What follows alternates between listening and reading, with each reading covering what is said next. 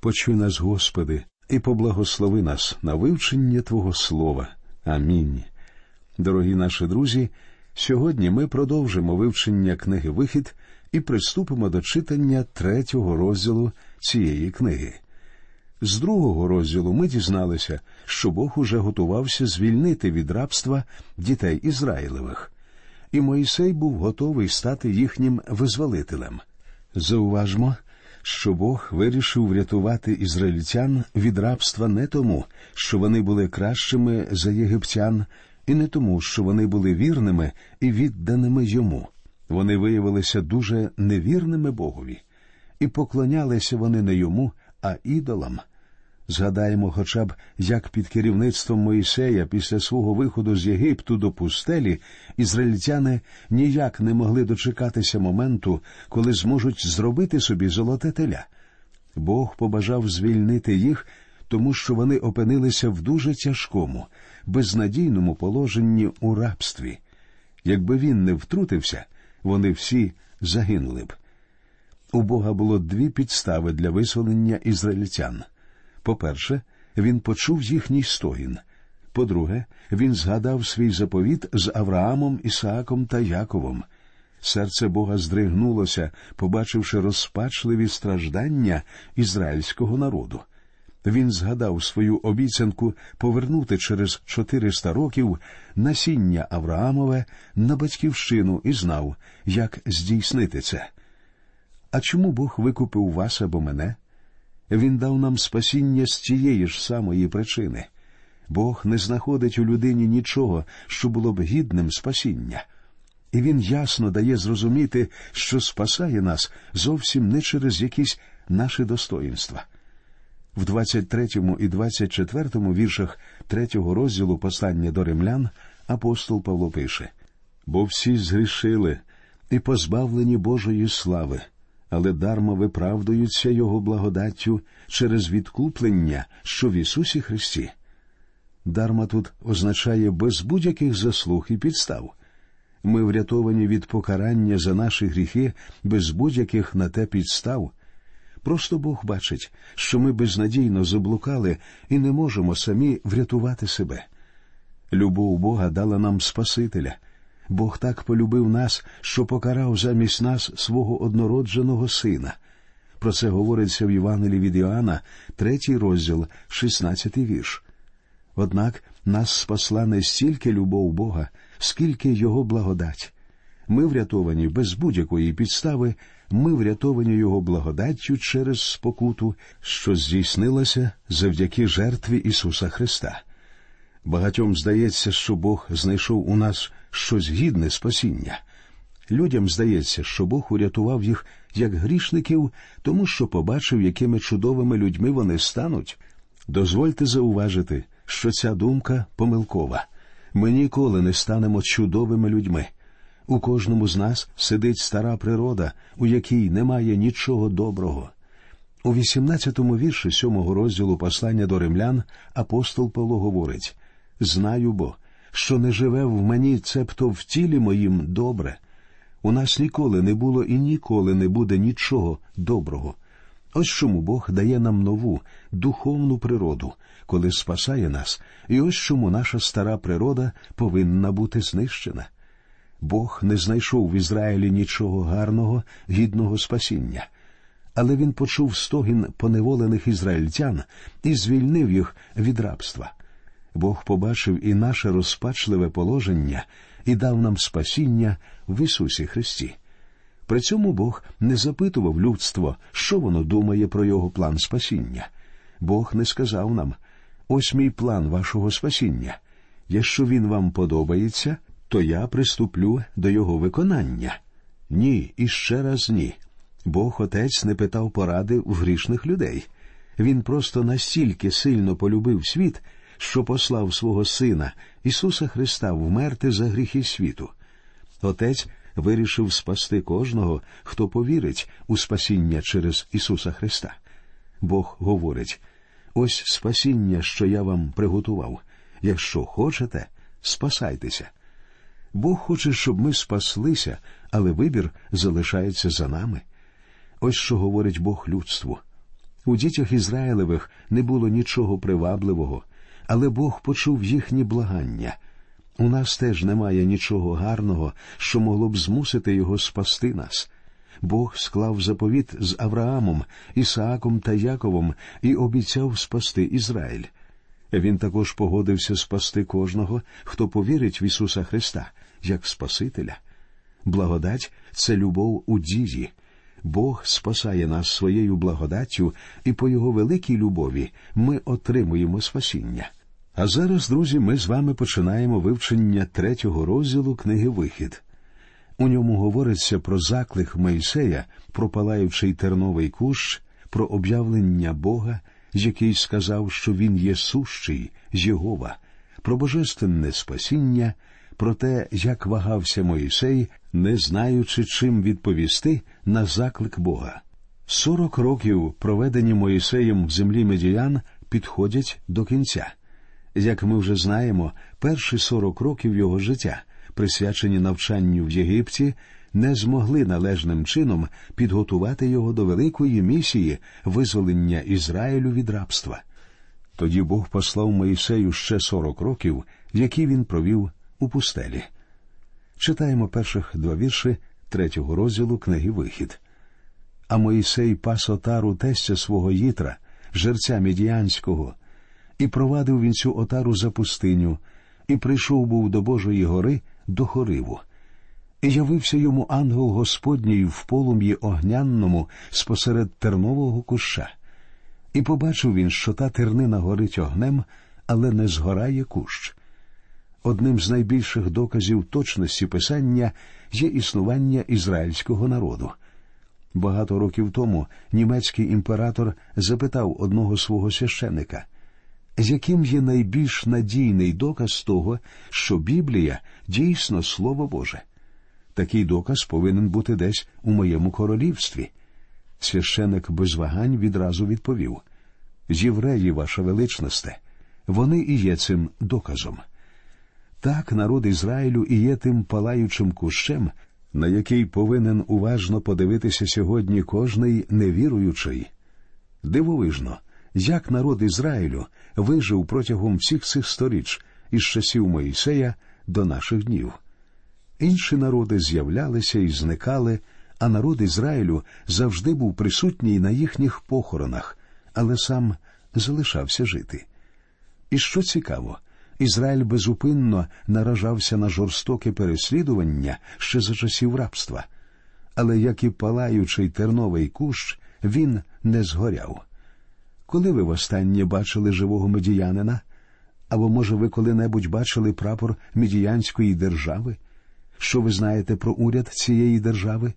Ні ви, ні я нічого про нього не знаємо, тому що медіян більше немає. Вони зникли. А євреї залишилися і є доказом істинності слів Писання. Ангел Господній, що явився Моїсею, це Христос до свого втілення. Деякі, звичайно, почнуть тут зі мною сперечатися, але це моє переконання, і до нього я прийшов після довгих років вивчення Слова Божого. Читаємо тепер вірші з третього по п'ятий. І сказав Моїсей Зійдуно, і побачу це велике видіння, чому не згорає та тернина.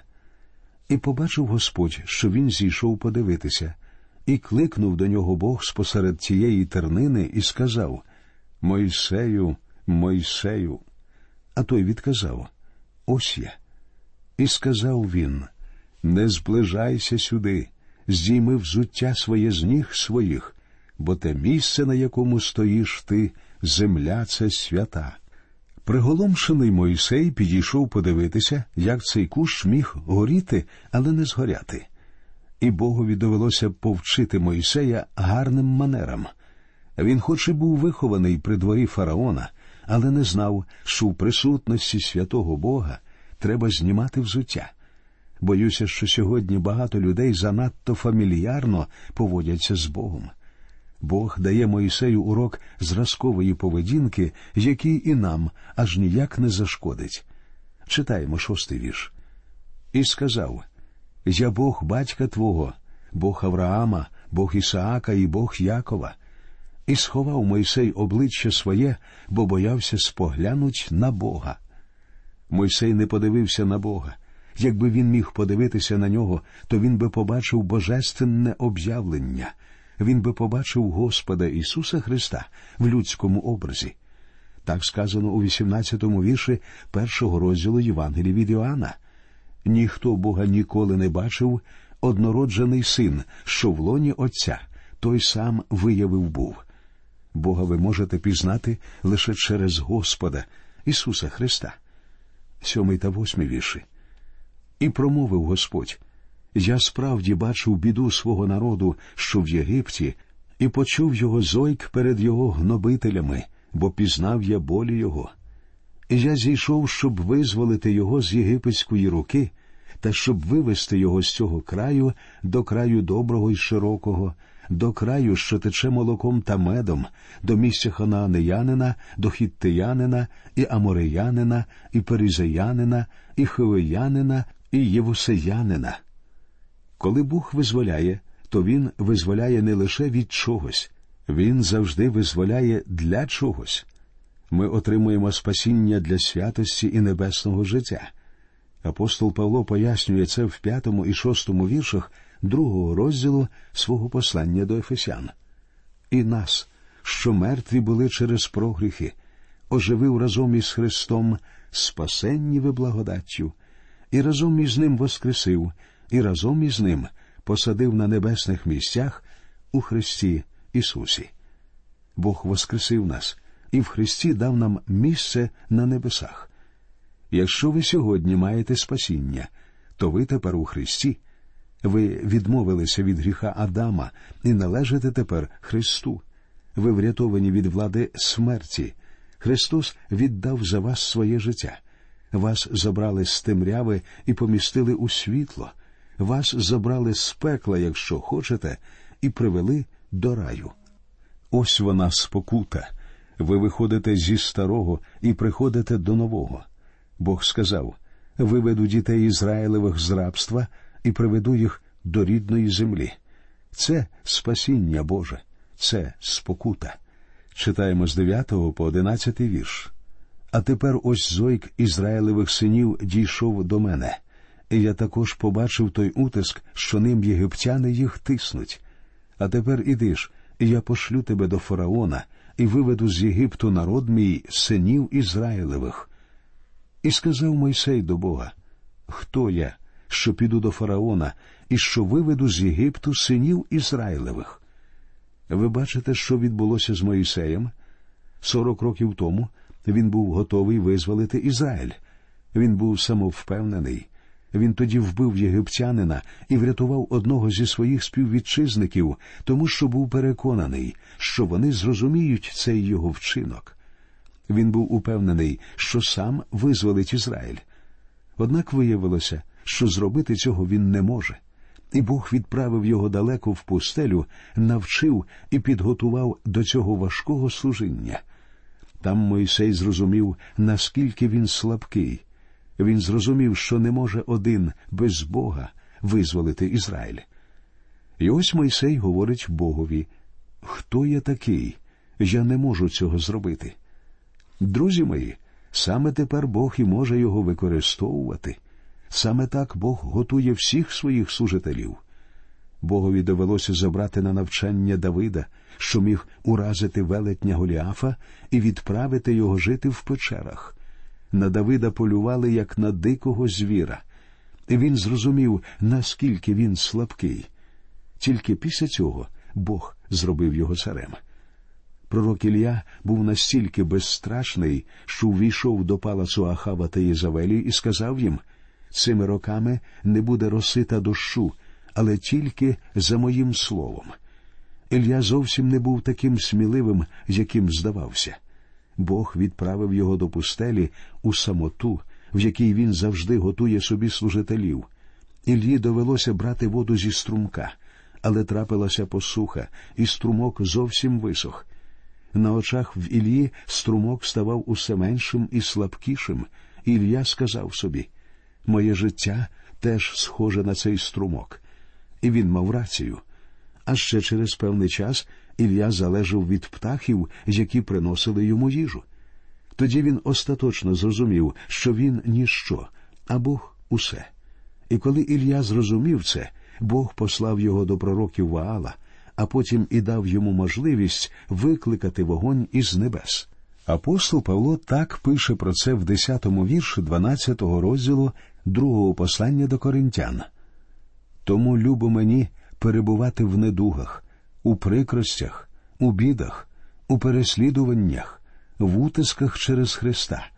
Бо коли бо я слабий, тоді я сильний. Це парадокс, але саме цього Бог учить Моїсея.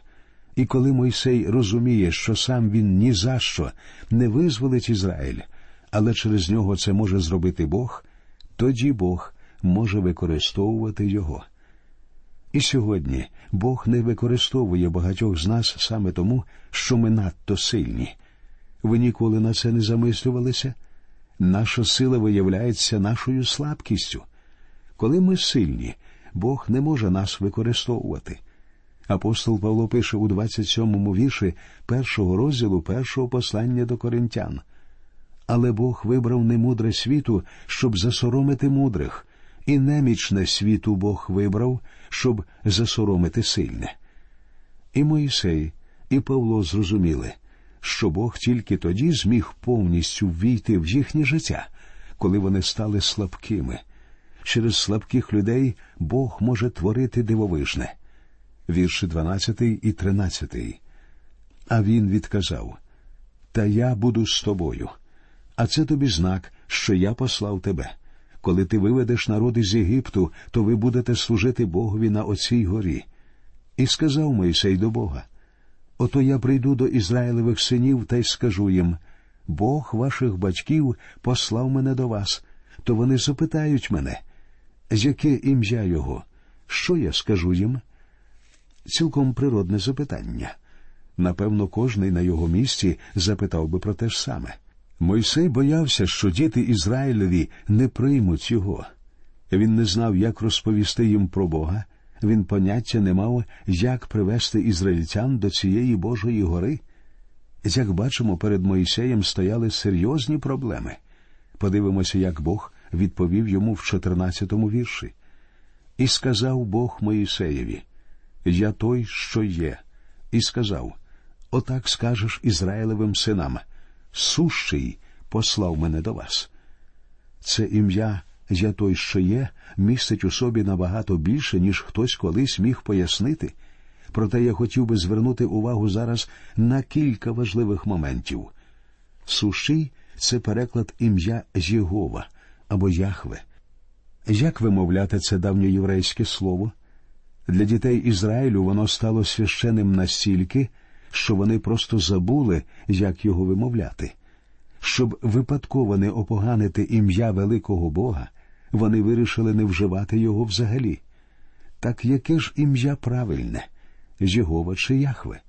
Цього ніхто не знає. Однак те, що ім'я Бога є той, що є, це точно. У книзі буття Бог є творцем. Він Єлохім, всемогутній, самодостатній Бог. Він вічно сущий. І цей Бог посилає Моїсея визволити дітей Ізраїлевих від рабства. У 13-му вірші 134-го псалма сказано Господи, ймення Твоє віковічне, Господи, пам'ять Твоя з роду в рід. У цьому вірші слово Господи можна перекласти я той, що є, і це свідчить про те, що Бог існує вічно. Дорогий друже, чи ти пізнав Бога, який вічно існує? Чи ти прийняв Господа Ісуса Христа як свого Спасителя у своє серце і в своє життя? Тоді твоє життя має зміст, має ціль, має направлення. Кінець такого життя це вічне життя з Христом Ісусом.